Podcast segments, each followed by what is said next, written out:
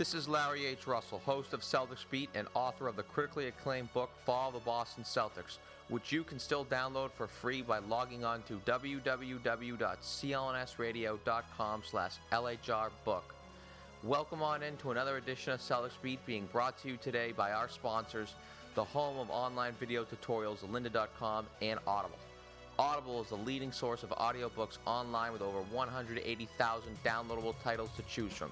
And because of your listenership, Audible is offering your first audiobook on them by simply logging on to audiblepodcast.com slash Celtics. That's audiblepodcast.com slash Celtics.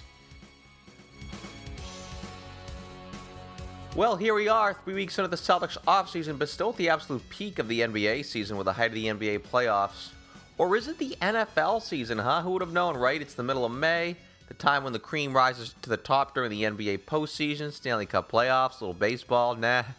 All football talk, literally all talk about footballs, but guess what? Not here, no sir, not on this show. Gonna have to wait for this week's edition of Patriots Beat this Friday or go download their latest episode on iTunes or check it out on clnsradio.com because this is someone who you wouldn't want opinions regarding the NFL.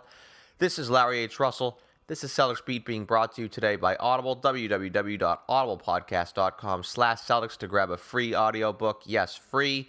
Or sign up for an account at lynda, L-Y-N-D-A.com slash CLNS. Free 10-day trial on the home of online video tutorials. Three weeks into the Celtics offseason. Seems a lot longer than that, huh? That series against Cleveland seems like it's quite a ways away, but we're still inside a month, as odd as it is. But that's the NBA's postseason for you. So far, very exciting, obviously. It isn't like there's been a lot of buzzer beaters or anything, but we know that it does take some time. So, yeah, it's not really the Celtics season, but I guess it's always a Celtics season here on Celtics Beat, even at the height of the NBA's postseason. We actually might even focus a little more discussion on that a little later in the show, but this is still Celtics Beat. I still, there's still plenty, plenty to talk about with the Boston Celtics, in the NBA draft, hair over a month away, and already the fun is beginning. The Chicago Draft Combine is this weekend, just wrapped up yesterday, if I believe. That sort of crept right up on us, though, and here we are. We're going to be talking to someone on today's show who was actually in Chicago, A. Sherrod Blakely, who is providing all of his great work per usual for Comcast Sportsnet New England and CSNE.com, the Celtics Insider over there. Draft combines in recent years, fans have taken a lot of interest. I know ESPN and the NFL Network during the football draft has round the clock coverage of guys running cone drills, the 40 yard dash, their vert. So, hey, if you want that, see some of these young guys, check out Sherrod's work this weekend, which I assume you already have over at CSNE.com. And I know Mark D'Amico over at Celtics.com will have you covered for the, the combine as well. I know he does a great job over there. Great coverage at Celtics.com, of course, because speaking of Mark, it's, it's easy, right? The people associated with the organization are just so forthright and so honest with members of the media and thus the fan base itself. Just as Wyc Grousbeck said on this show last month, they all make it a point to be authentic, and that certainly is the case. And the reason why I brought this up is just this past week I caught an interview that Mark had where he was sitting down with different members of the organization, and the one that really caught my eye is his chat with team president Rich Gotham the other day. Truly great stuff. Don't want to spoil really anything, and definitely recommend our listeners to head on over to Celtics.com and check it out.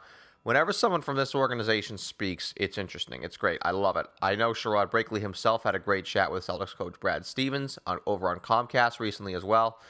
We'll try and bring that up with Sherrod, amongst other things, obviously, as he brought up some name. I know there's plenty that the audience wants to hear from Sherrod regarding a certain player he mentioned this past week. Anyways, but yeah, thank God we follow this team from a media standpoint and from a fan standpoint because the people associated with the Celtics organization are so genuine, and one truly learns something of relevance when they do speak. That just isn't the case with most in the sporting world. I mean, if you actually watch press conferences, just please stop. That's sort of my advice for you today if you watch player press conferences after games or whatnot. Because holy goodness, what a waste of time those things are. It's the same garbage all the time. You know, oh yeah, we just need to put this one behind us and focus on the next one. And then, so, stop watching press conferences live. Goodness, please. Yeah, once in a while you get you know a Bears are who we thought they were, but have some patience. You can always catch that the next day, which of course you can do so at www.youtube.com slash CLNS radio for all Celtic stuff. But and that's certainly worth doing because I, I, these other teams, uh, it doesn't really do anything. You know, how many times Big Time Player X or Coach Y, all coach speak, player speak, GM speak, whatever, not with the Boston Celtics, and you really have to credit them. And I know we as fans appreciate how forthright they are with everyone, and it really is paying dividends for them as well as Celtics fans who are loyal to begin with are that much more loyal back to them because they recognize that honesty from the organization. And that, at least that's part of how I see it. So, yes, do check out Mark D'Amico's interviews at Celtics.com to really sort of see where I'm coming from here. And if you are pressed for time, I highly, highly recommend his chat with Rich Gotham. I think it runs about seven minutes or so. So, if you have the time, give it a run. But back on track here, and let's credit even more great members of the, you know, employees of the Celtics. We had a lot of fun on last week's show talking with the voice of the team, Sean Grande. You can check out that discussion over on our iTunes or Stitcher channel.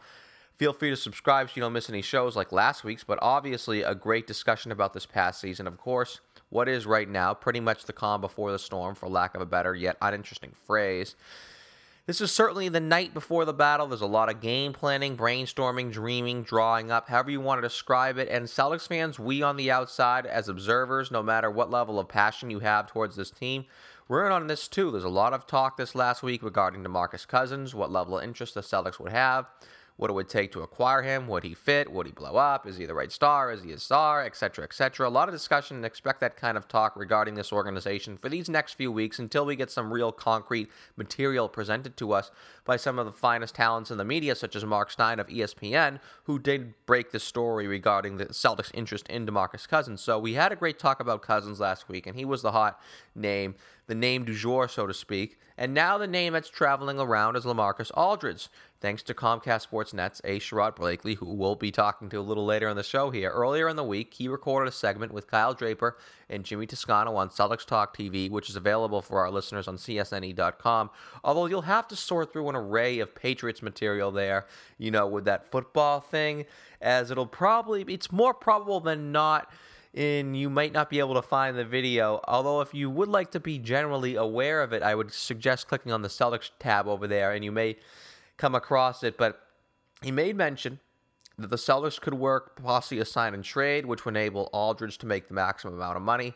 And then as a package, Boston would pursue Aldridge's friends, Wesley Matthews, who a great player, is coming off a season-ending surgery, tore his Achilles, which is pretty much a death knell for athletes. Guys like Kobe Bryant, Dan Marino, Dominique Wilkins all saw their careers go downhill pretty quickly after suffering that particular injury that Wes Matthews suffered this past season. So it'd be hard to see how Matthews would be any different than those guys. And if you were to pursue him, he'd require a hefty sum and maybe a liability down the line or even in the immediate future for that matter. So I'm a little wary there. As you know, you see some reports out of the Blazers camp, they remain pretty non-committed towards keeping him. So I think that should make fans pretty concerned as well. But let's talk about Aldridge. That's the big name of the week. Coming off another great season, had the Blazers in the meat of the Western Conference. Great season yet again. Had around 23 PER in the brutal Western Conference. I mean, even the most casual of NBA fans who won't stay up to watch West Coast basketball games. No shame in raising my hand here. We all know what he can do, even without you know staying up till two in the morning to watch the Portland Trailblazers play live basketball games every night. But he could help any team, let alone the Celtics. He is a great player. But how this discussion got started, once again, a report, if you want to call it that, a discussion for that matter, a name that was dropped by Sherrod Blakely over at Comcast, went high on the percentage that he would be a Celtic next year. I think Sherrod said something around like 33%, which I guess is a really convenient number when, you know, you just talk about the Celtics, 33, right? Anyways, I'll override Sherrod here. And unlike last week with DeMarcus Cousins, where I am not only very high on him and his potential fit with the Celtics, but I do think it is a possibility as well. Allow me to throw cold water all over this one. I just don't see it. I'm actually with Kyle Draper on this, who in the segment believe he wind up somewhere in Texas. That's sort of where I stand on this too, as I'd like to think it's far more likely he'd either stay where he is on a decent Blazers team or at least go back home and play for good teams themselves. And I just don't like his fit in Boston. I don't really like it on, on both sides, for that matter. Yes, he'd fill a need. He's a great player, but he's turning 30 this summer, and an old 30 at that. I think he's been in the league 10 years now, so he'd really be a guy who'd help these next one to three years. And after that, he would not really have much value, particularly on a trade. You see, a lot of fans, they want the star, and I think that's why it's short sighted of them to think this way. The Celtics don't have to sign a star or a superstar per se via trade or wherever this year. If they can, I mean, great. And yeah, off to the races, like just like it was back in 2007. But this is just as much about years like 2017 to 2022, and I'm just sort of throwing that out there obligatorily, as it is about 2015 and 2016. You sign a guy like Lamarcus Aldridge, then you make it about all about these next two seasons. Whereas maybe a guy like Greg Monroe, Khris Middleton, or DeMarcus Cousins for that matter, they can have an impact on your team for a long time. In the case of Cousins, I mean, there's building block piece number one. And in the case of Monroe and Middleton, they are very nice players, still have time to develop into greater players, and more importantly, will still hold value in their own rights that maybe they could be moving a trade for an even bigger name, Anthony Davis, uh, a few years from now, if there are guys out there like that that can really change things. And that's why this, and that's what this summer, in my opinion, is going to be about just improving the team and doing so in a manner where this organization still maintains its flexibility and long term stability.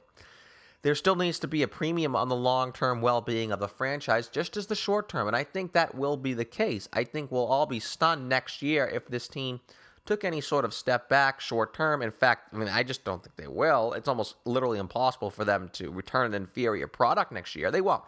But if and when they do improve the talent pool on this team, I hope and I expect they will They'll do so in a manner where much of the long term flexibility is maintained and even enhanced. And I trust that they'll do that. And that's why I just don't see why Aldridge makes any sense in that department. So I'm not calling Sherrod's beliefs bogus. I'm just saying they don't add up to what is pretty self evident for a grand plan for the Boston Celtics. I'd be utterly flabbergasted to see Lamarcus Aldridge in Boston this fall. I just don't see it as a possibility whatsoever. In fact, I'll pretty much go as far to say is you'll see me hit a baseball over the green monster with dental floss, then you'll see Lamarcus Aldridge holding up a green Celtics jersey in July. I mean, of all the possibilities, of all the dream scenarios for the Celtics, all these names that are thrown out there, whether they're the big names like Kevin Love, DeMarcus Cousins, Kawhi Leonard, or players like Middleton, uh, Draymond Green, Tobias Harris. Uh, please know on that one, Danny Ainge. I'd rank Lamarcus Aldridge at the absolute bottom of the list in terms of fit and in terms of odds of being here in Boston. So that will be our reach question of the week. Check out the question on www.reachtapp.com slash CLNS. That's R-E-A-C-H-T-A-P-P dot com slash C-L-N-S. You can go to our Facebook page, facebook.com slash CelticsBeat if you need the link there. We are going to ask point blank a yes or no question. Should the Boston Celtics make Lamarcus Aldridge a top priority this summer? We had some good responses to last week's question about what is the most important facet of the Boston Celtics free agency pitch. We named Brad Stevens, or you guys, a good young core, the tradition of the Boston Celtics, the brand of the Boston Celtics, Danny Ainge, or the fan base, and you, yes, you, the audience, you who downloaded the Reacht app and responded to us there are going with Brad Stevens. I tell you what, I think if there is one option, I agree with the audience on this one. I too would go with Brad Stevens. From everything we've heard from the likes of the beat reporters who appear on this show to people who are really in the know who also appear on the show, like Jackie MacMullan or Steve Bulpett or whatnot, Brad Stevens has had tremendous amount of respect throughout the league amongst coaches and more importantly, and obviously players. So that's there. But obviously, the choices are interchangeable as well. I mean, it applies differently to certain players. Player X may view the Celtics brand playing in Boston for their sake as more valuable. Player Y may see the Celtics as being the best chance to compete. Player Z may want to play for a great coach like Stevens. Anyone may value everything put together and come to the Boston Celtics conclusion.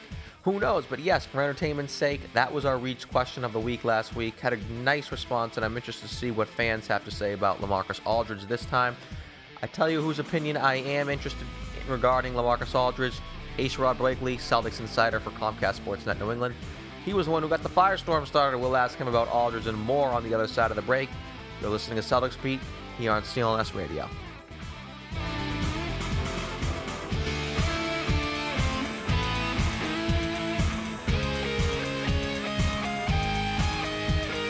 Hey, this is Nick Gelso, co owner and founder of CLNS Radio. Today's podcast is brought to you by Lynda.com. Lynda.com is the home of expert video tutorials. Because you're such a loyal listener of CLNS Radio and it's 2015, you want to kick the new year off in style, claim your free trial today from CLNS by going to lynda.com slash CLNS. That's L-Y-N-D-A dot com slash CLNS. This is Larry H. Russell back here again, and let me tell you a little something about me. I'm always reading a book, or three, be it a revolutionary breakthrough on neuroscience such as Daniel Kahneman's Thinking Fast and Slow, or even a philosophical masterpiece like Plato's Republic. I'm always doing whatever means to soak up as much knowledge as I can about the world we live in. And we can't do that without literature. But not everyone finds it convenient to carry around all six volumes of the history of the decline and fall of the Roman Empire with them. But there's a solution. My good friends over at Audible. Audible is a leading provider of audiobooks with over 150,000 downloadable titles across all types of literature. You don't need to be all alone creating that impossible private time with our everyday lives of chaos to do some reading and relaxing. Audiobooks are great to listen to wherever, be it in the gym, doing chores at work or around the house, driving, riding, shopping, whatever. Audiobooks are the remedy for you. And Celtics Beat and Audible are teaming up to offer you your first audiobook for free. Just go to audiblepodcast.com slash Celtics. That's audiblepodcast.com slash Celtics.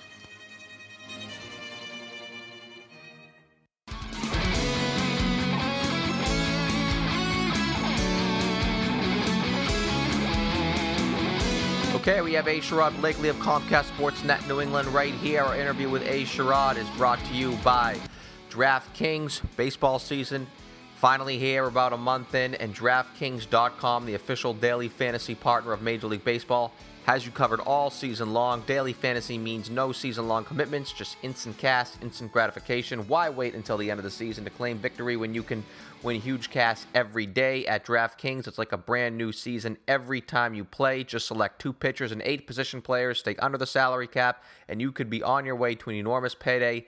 Last year, Peter from Colorado won a million bucks at DraftKings in one day just playing fantasy baseball. Hundreds of thousands of fantasy sports fans, just like you, have already cashed in at DraftKings.com. Now it's your turn.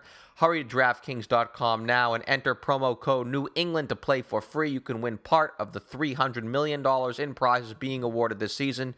Use promo code New England for free entry now at DraftKings.com. DraftKings.com. That's DraftKings.com. So, Sherrod, this week you've probably been an even bigger name than Lamarcus Aldridge himself. I think I've heard your name even more so than Aldridge or Marcus Cousins. And in terms of how would you fit on the Boston Celtics?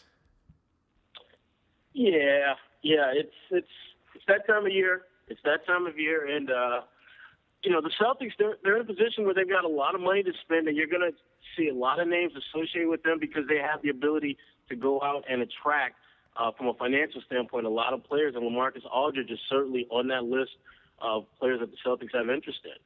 Yeah, I, just as you said, I guess this sort of is the case at this time of year where the die-hard NBA fans, the die-hard Celtics fans for that matter, are starved for anything Celtics news related, any mention of possibly acquiring a player, let alone a player the caliber of Lamarcus Aldridge that becomes not just new, the news of the day, but the news of the week and gets dissected a hundred different ways. Hey, I'm guilty of that. I just spent the opening monologue on the show talking about him, and I said it earlier, but basically, I actually have to disagree with you. I don't see it. I see him as possibly the worst fit of all the possible free agents, largely because of his age.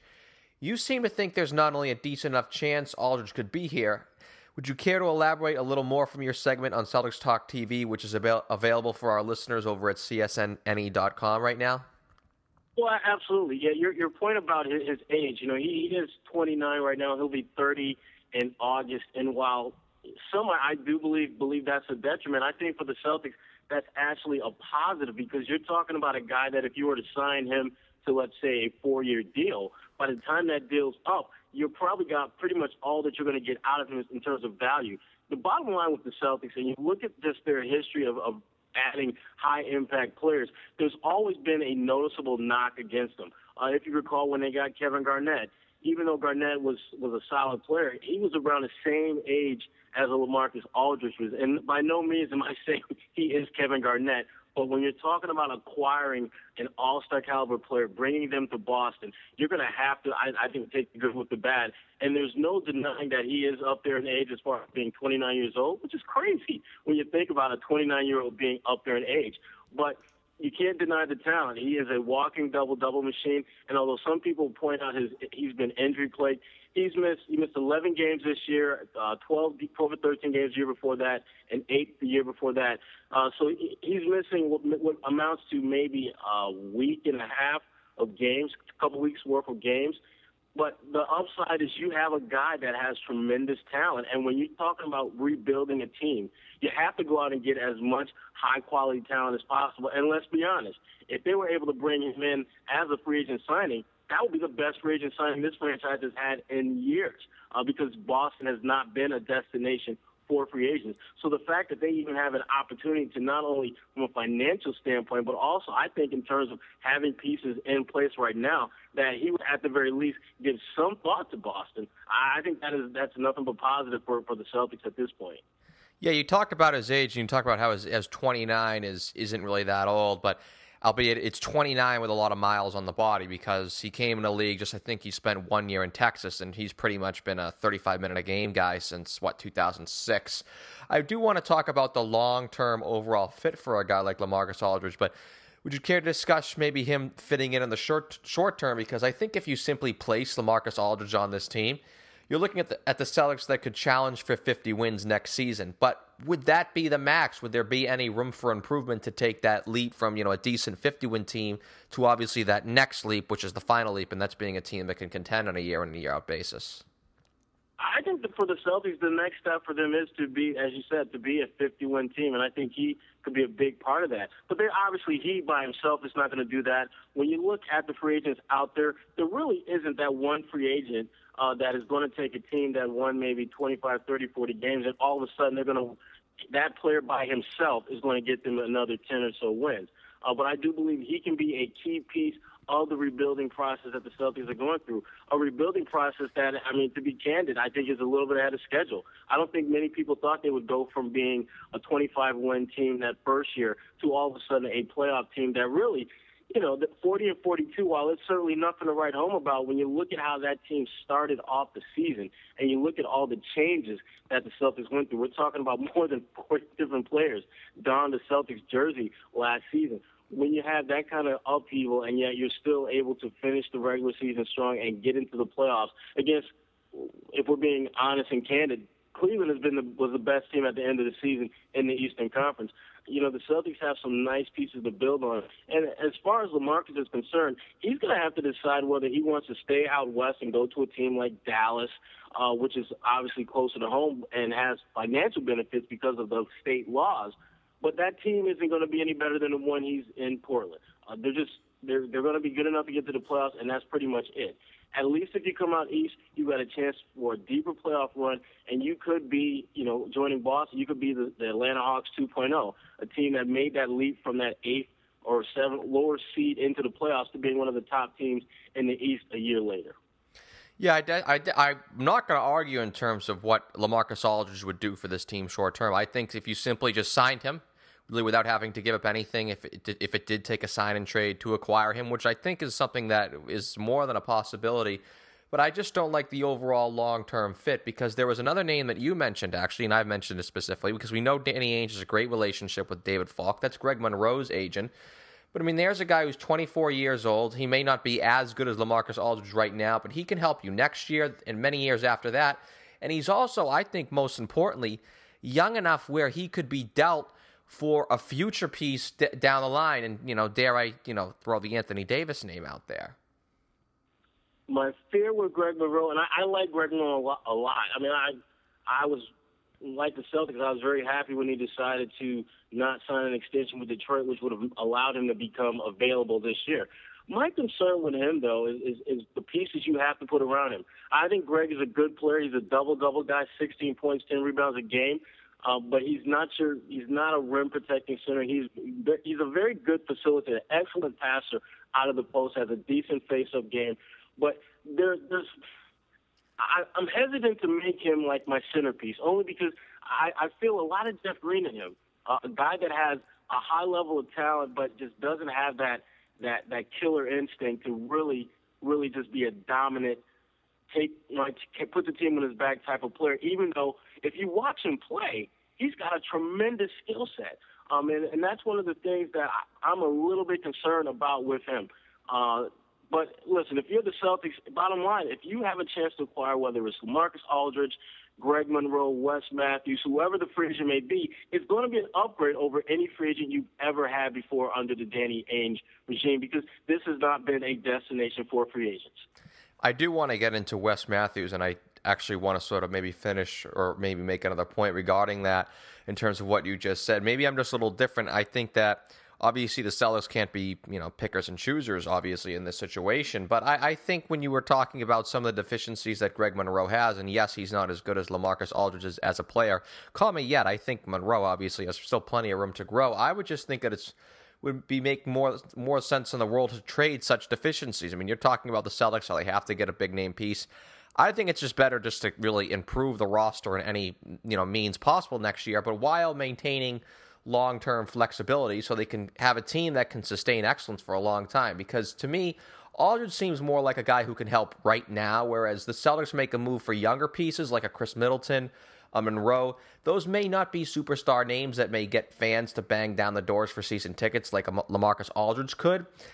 Uh, but I think he, they, these guys, I hate to use this word, they, they become assets. They improve your team next year, and maybe not to the extent Lamarcus Aldridge could, but they'd be guys who improve the team nonetheless and be more enticing pieces for other teams, say in 2016, 17, 18, when the opportunity to get the real game changer, the real building block to come on the market, because who knows, Boston would have maybe a, a piece like a Monroe to move on with. Whereas I don't think Aldridge could be that in a few years.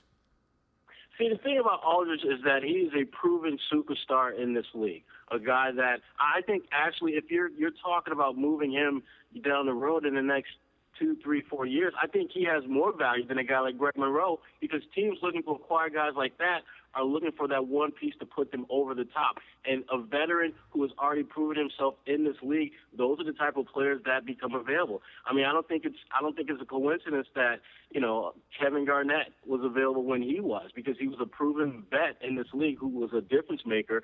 And you know that those are the type of players I think that if you were to acquire an Aldridge, you could move into a team like the Celtics were in 2008 uh, team that needs one or two pieces to get over the top, or at least position themselves to get over the top.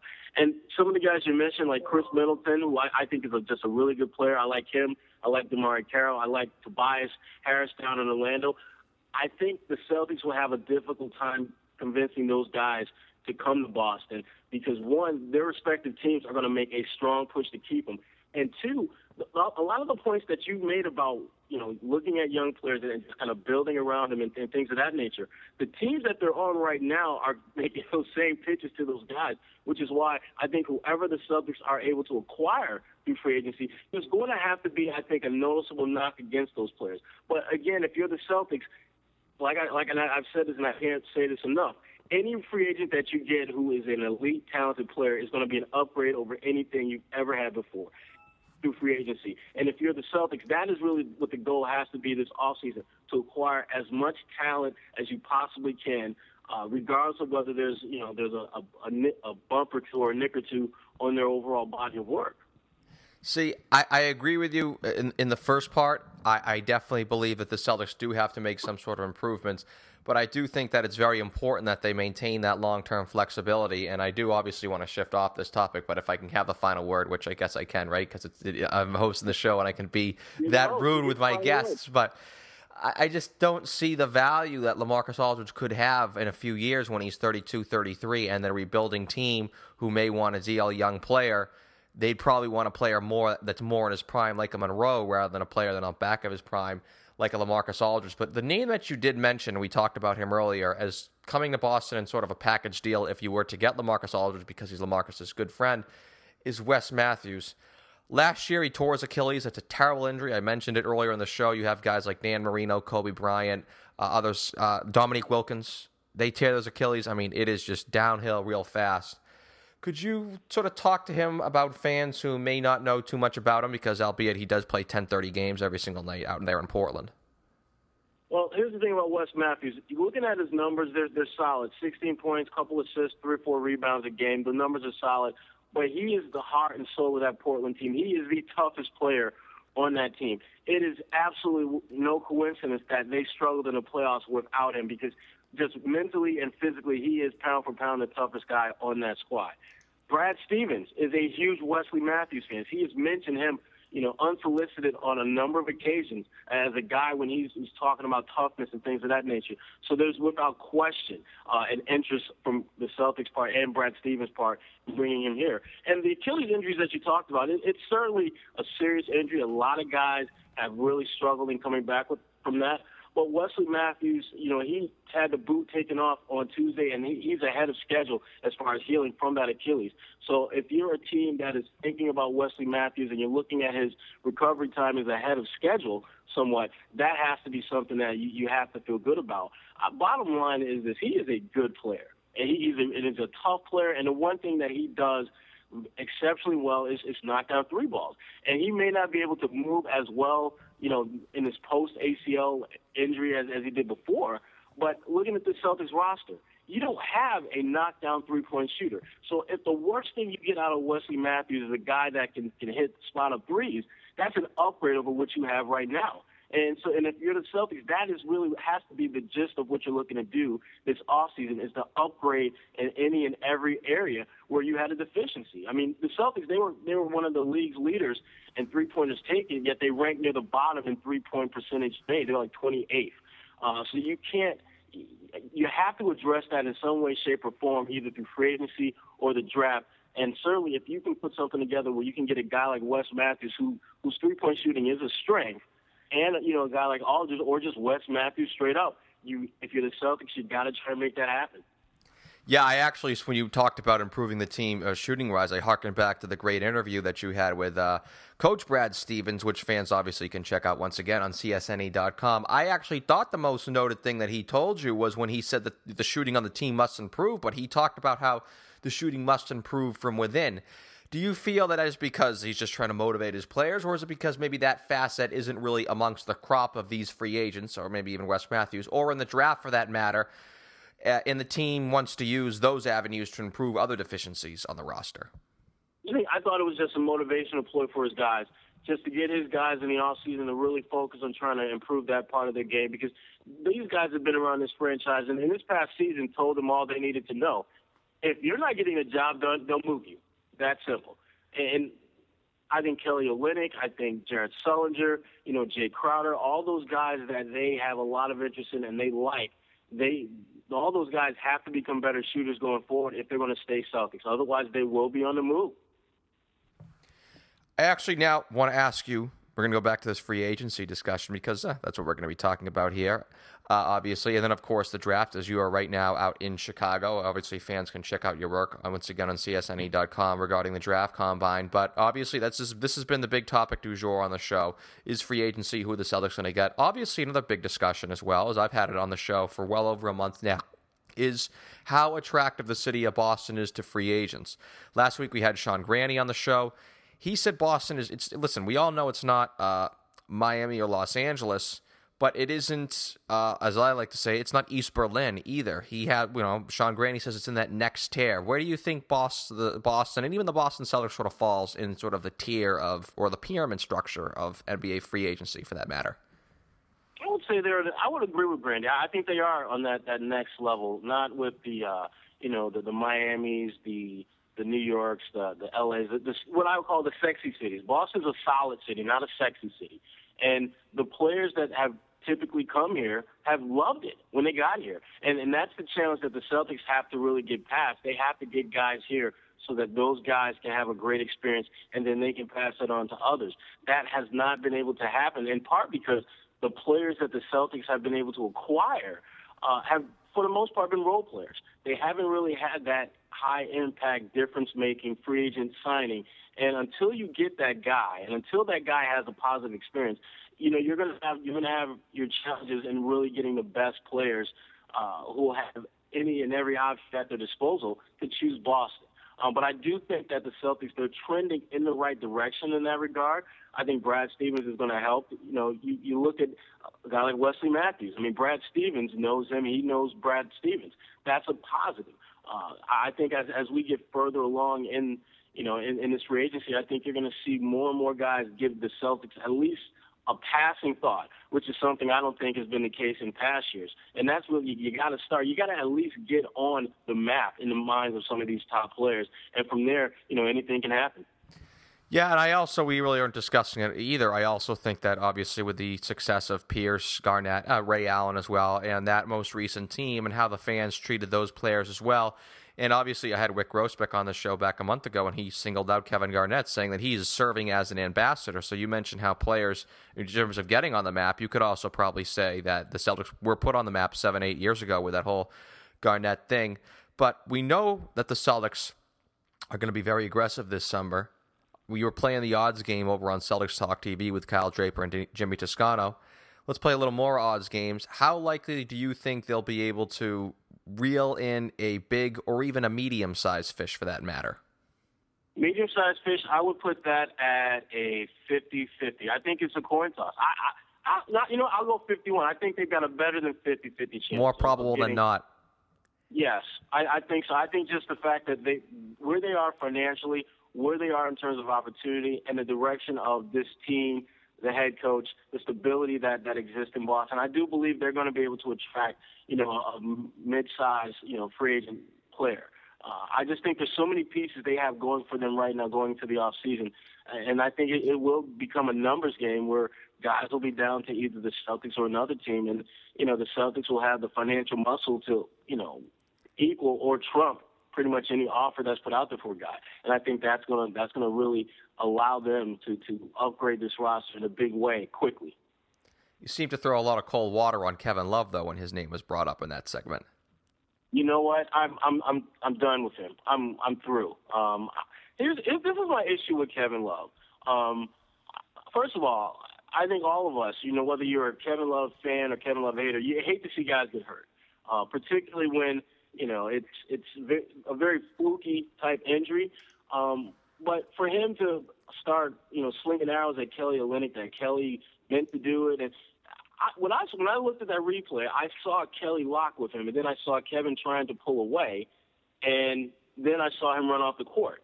So to me, that whole incident was just a matter of interpretation. But he felt that Kelly was pulling his arm. But the bottom line is this: I'm not sure that's a guy that you necessarily want here in Boston because the minute he got hurt, the first thing he did was he made an excuse for it.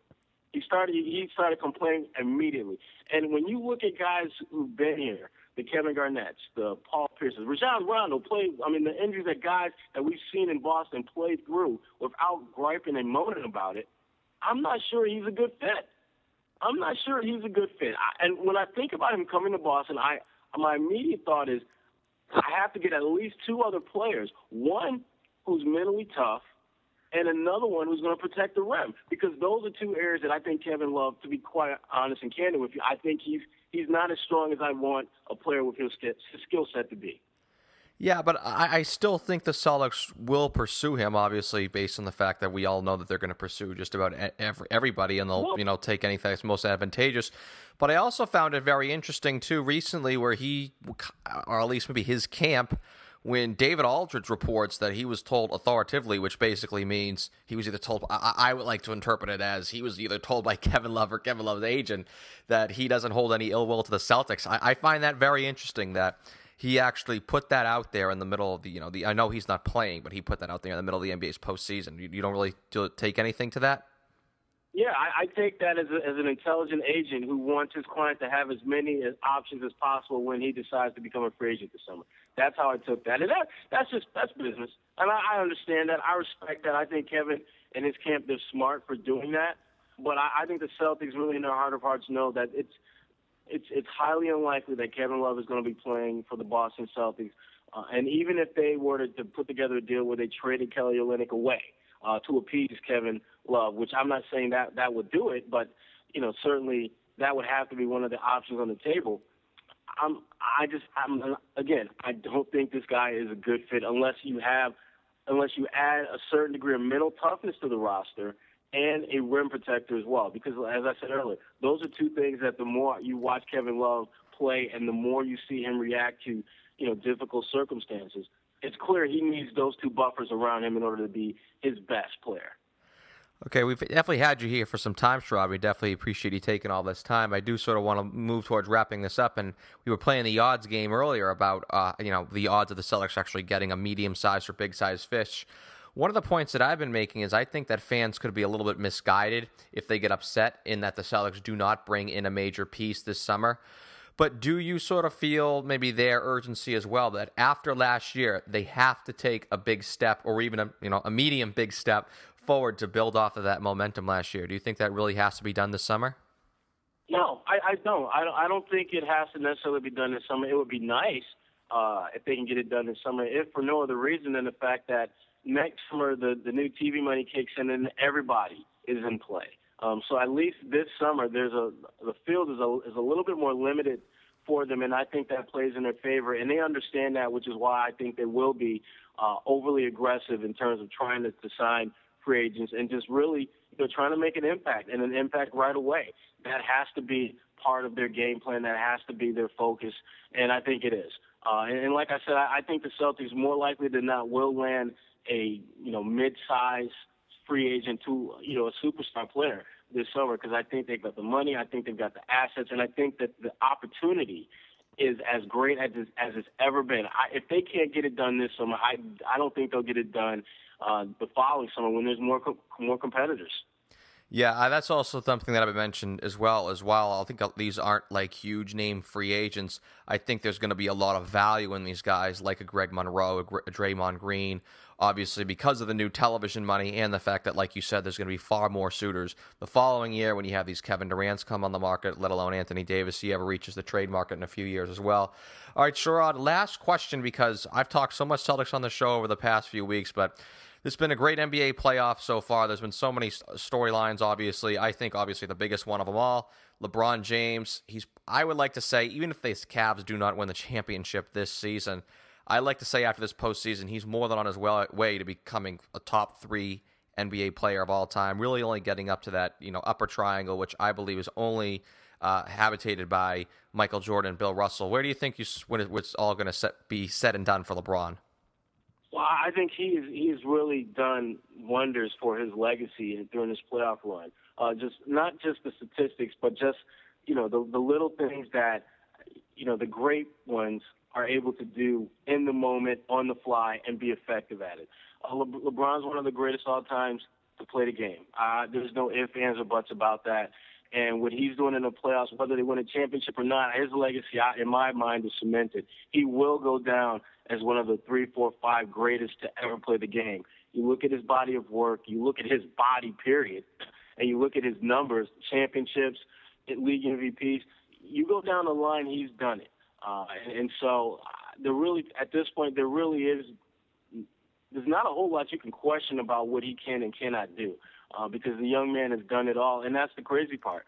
You know, he's only like 30, 31. I think he's 30 now. Um, so he still has another four or five really strong years left in this league, which is kind of scary.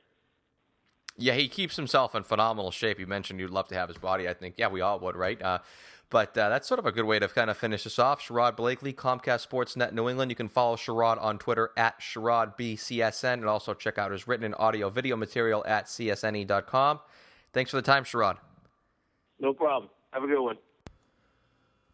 Okay, great chat with Comcast Sportsnet New England's A. Sherrod Blakely. Some good back and forth, too, as expected. A lot I agreed with, a lot I disagreed with. Actually, not going to lie.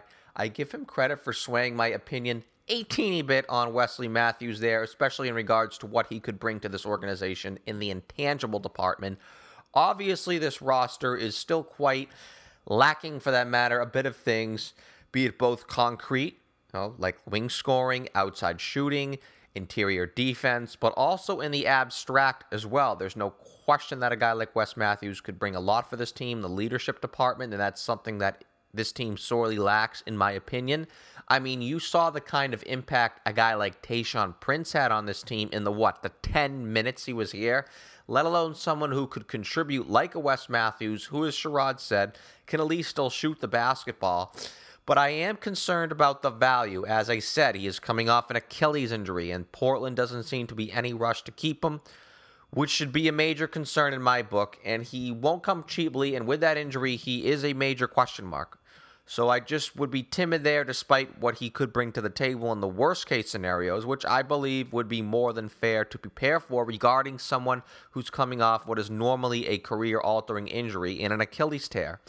If he's your Celtics version of Dan Duquette's infamous reclamation projects, you know, with like the Bret Saberhagens and the Ramon Martinez's and the Steve Avery's, et cetera, et cetera, and you're getting him for outlet prices, that's one thing. But you're not. He'd be someone who you'd have to tie a sufficient portion of your salary cap space to. So even despite Sherrod's sell points, I still am very wary, but he did convince me a teeny bit nonetheless. Where he did not convince me, however, was on Aldridge and especially his long term value. And particularly when he said a guy like LaMarcus Aldridge would have more value than these other young players on the market.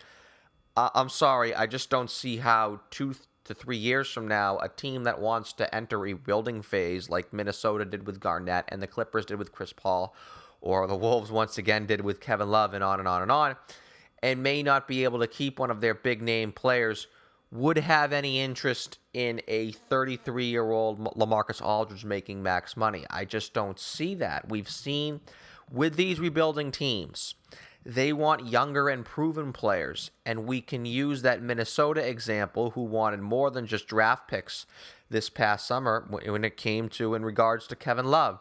So that's where I think the value of a guy like a Greg Monroe, where he truly has it, where a 27 year old Greg Monroe, say three years from now, is just going to have more value than a 32, 33 year old LaMarcus Aldridge. I don't see how an older LaMarcus Aldridge would be that enticing for any team but the one he's on, or a team that is in the point to where they want to win right away. But then what would that team have to offer the Celtics in a hypothetical deal two, three, four years from now? You hear fans, and all they talk about are these superstars, and I talked about this a little earlier in the show. How are the Celtics going to get these star players, blah, blah, blah, blah, blah. And I agree with them. But these types of players don't fall out of the sky. They do not grow on trees. And the most efficient way to acquire these players is not just sitting on your hands with under your, you know, behind and waiting till they fall to you in the NBA draft lottery, like so many fans do suggest. But if you could build up the individual players on your roster along with the assets, and I hate that word, that you have, you can acquire them via trades far easier. You know, re Kevin Garnett deal for you Celtics fans out there. And that's where I think a guy like Monroe or even lesser players, and I really don't like calling them lesser players because they're very good players in the wrong way, but maybe not as players that are, you know, dynamic as LaMarcus Aldridge or whatnot, but guys like Draymond Green or Khris Middleton who are a little younger and they may not be the superstars and may in fact be overpaid this summer in the minds of some NBA fans. They just hold more value, particularly to organization like the Boston Celtics, whose true goal is to build a team that can sustain excellence for years, if not decades, to come. Now that's not me to say either. As I told Sherrod, the Celtics are not in the in the position to pick their spots. I mean, by all means, offer LaMarcus Aldridge along with many other players a max deal and if he calls you up and says, "Hey, I want to play for your team," you obviously you do not say no. At a player of his caliber where he's only going to take up salary space, and you will not have to surrender any other you know pieces, and you can use other you know assets to acquire other players who could help his team. By all means, do so, and we know the sellers would. Of course, they will not say no to you know such a scenario, but in the spirit of discussion here, I see him as one of the most least advantageous avenues this organization can take. Like I said, his age and the fact that he will not have much value in and around the league in a few years, maybe even er, as early as a year for that matter, that is of relevance. And to me, I see more opportunity in players who may be lesser than LaMarcus Aldridge and would even cost an equal enough salary, but with youth on their side, and it gives this organization ample opportunities to make this team better in the short term, and puts this team in a in a position to still compete now, and once again, make this team that much more of an attractive destination to players at all times, and of course more enjoyable to us fans. But compete now but still be in that position to acquire an even bigger name and an even bigger piece down the line, as well as which fans still clamor for, you know, getting that superstar. And if there are any fans that may be upset at the Celtics Hall this summer if they do indeed have one, catching that medium sized fish or making smaller moves. I hope they do. I really hope they do look at the bigger picture here, that being the fans, which I believe the majority of them will because they are intelligent enough.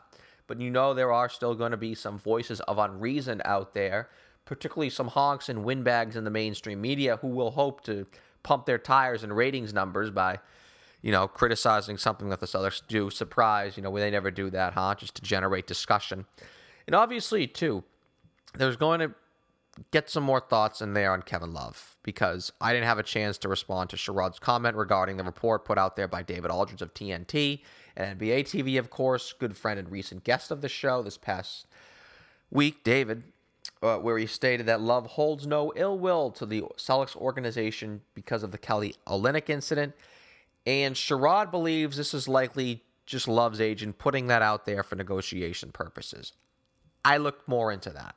Uh, this is now the second time in less than a month, be it a Wojnarowski column, which ran a bit after that playoff series concluded, where Love's camp and the Celtics have been attached. Listen, Kevin Love is getting the contract he wants no matter what, be it a max contract on the market or a shorter contract to stay in Cleveland so he can then test the market again, maybe even as, as soon as a year from now when the maximum salary figure increases with the new television money.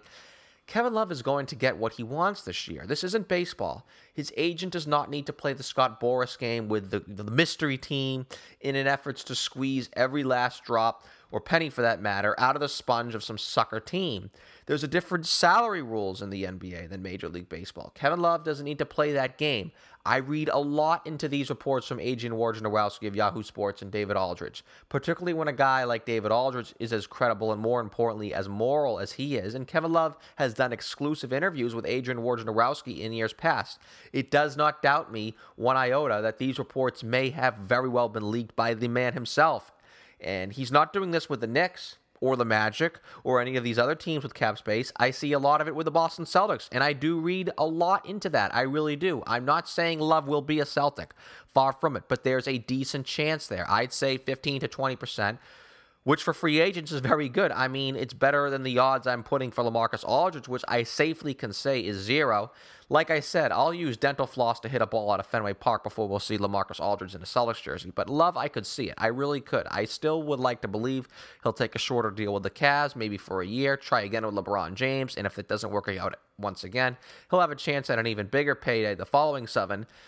And yes, obviously, a return back to Southern California is a strong possibility as well. But if there ever was a big name free agent to outright sign with the Boston Celtics, not via trade, but sign, I do see Love as that guy. I do feel there is legitimate interest there, mutual interest from the Celtics and from Kevin Love himself. And I disagree entirely with Sherrod too on the fit. I don't think we should dock Kevin Love for one subpar year by his standards because he had trouble adjusting with LeBron James where he came from Minnesota, where he ha- was doing far more things and now spent this past season being banished to the three point line, really. I would like to think he's owed more than a mulligan at being able to have that chance to regain his status as one of the top five players in the NBA and one of the best all around offensive players in the league. Give him more opportunities with the basketball, things can change. And yes, of course, the guy needs help, like Rod said. You need some interior oomph alongside him, to say the least. But wouldn't that be the case with Aldridge, who relied heavily on, on Robin Lopez th- these past few years? Same case with Love, although he's a superior offensively. He's three years younger. And oh yeah, it looks like there's actual interest on his end as well. And he would also wouldn't cost overpaying a good friend, which Sherrod insinuated with Wesley Matthews to acquire him. But uh, geez, I hope no one feels I am picking on Sherrod here. He was a great guest, and that's the beauty of this show. With all the great guests that we do have, and we are all entitled to our opinions, as Sherrod gave us a lot to talk about, and I agree with a lot of what he said. But that doesn't make for fun discussion, does it? Of course, when we do disagree, it'll always be rigged in my favor, seeing as I get the full 60. But that's my take on that. We back more around the NBA in five after a brief word. Hi, this is Jeff Kane, host of Patriots Beat Podcast, the number one podcast on the web covering your Super Bowl champion New England Patriots. Like all of CLNS Radio's great podcasts, it is available for download on clnsradio.com, iTunes, and Stitcher. Thank you for your continued listenership of CLNS Radio's programming. To find out how you can continue to support CLNS, log on to www.clnsradio.com patreon.com slash clns radio. That's patreon.com slash clns radio. And now back to Celtics Beat. Okay, let's get things going here with Around the NBA in 5. Around the NBA in 5 brought to you by Dr. Ron's, the additive free company. Dr. Ron supplements contain no magnesium stearate or other flowing agents, binders, lubricants, coatings, fillers, GMOs, or other added ingredients of any kind. This week's feature supplement here on Celtics Beat Organ Delight, one of my personal post workout go tos. Get up to nine health fortifying animal organs in one serving. Available only at www.drrons.com.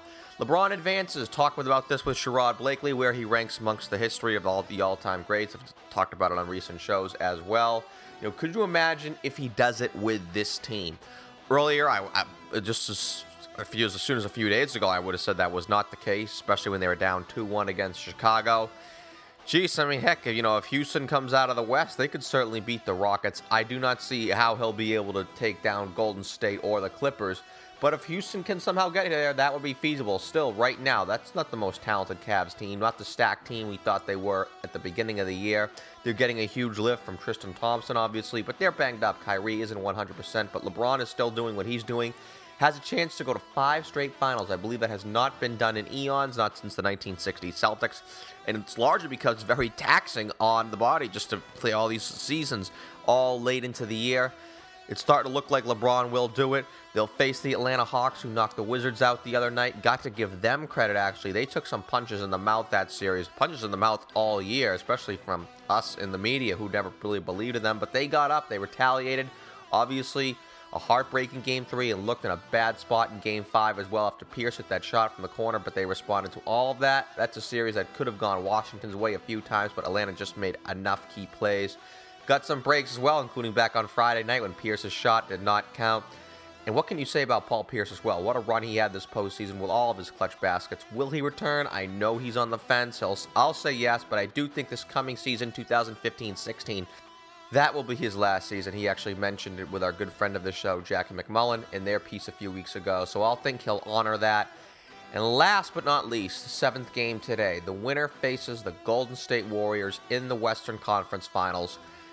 Warriors knocked the Memphis Grizzlies out back on Friday night. Big game from Steph Curry. He had six three pointers. I mean, the MVP doing what the MVP does. But the game today, the Clippers, just when we all thought they were having this magical season and the Warriors were struggling with Memphis early on, and it did sort of look like the Clippers were the favorites to win the championship. The Warriors rallied to close out the Grizzlies, and now the Clippers. Talk about having a series one as we did with Washington. Well, the Clippers had that series one. That thing was over back on Thursday night. You have a chance to close out a team at home. The Rockets just looked horrible in Los Angeles. Just horrible for all three games. Well, not all three, really, all 2.999 of the games. It, they played there.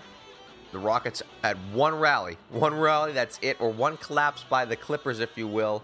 A rally that was initiated by the role guys on the Rockets team, you know, Josh Smith, Corey Brewer, Jason Terry had a key basket down the stretch. All of those guys now, game seven is in Houston, and one would think the Clippers would just be shell shocked.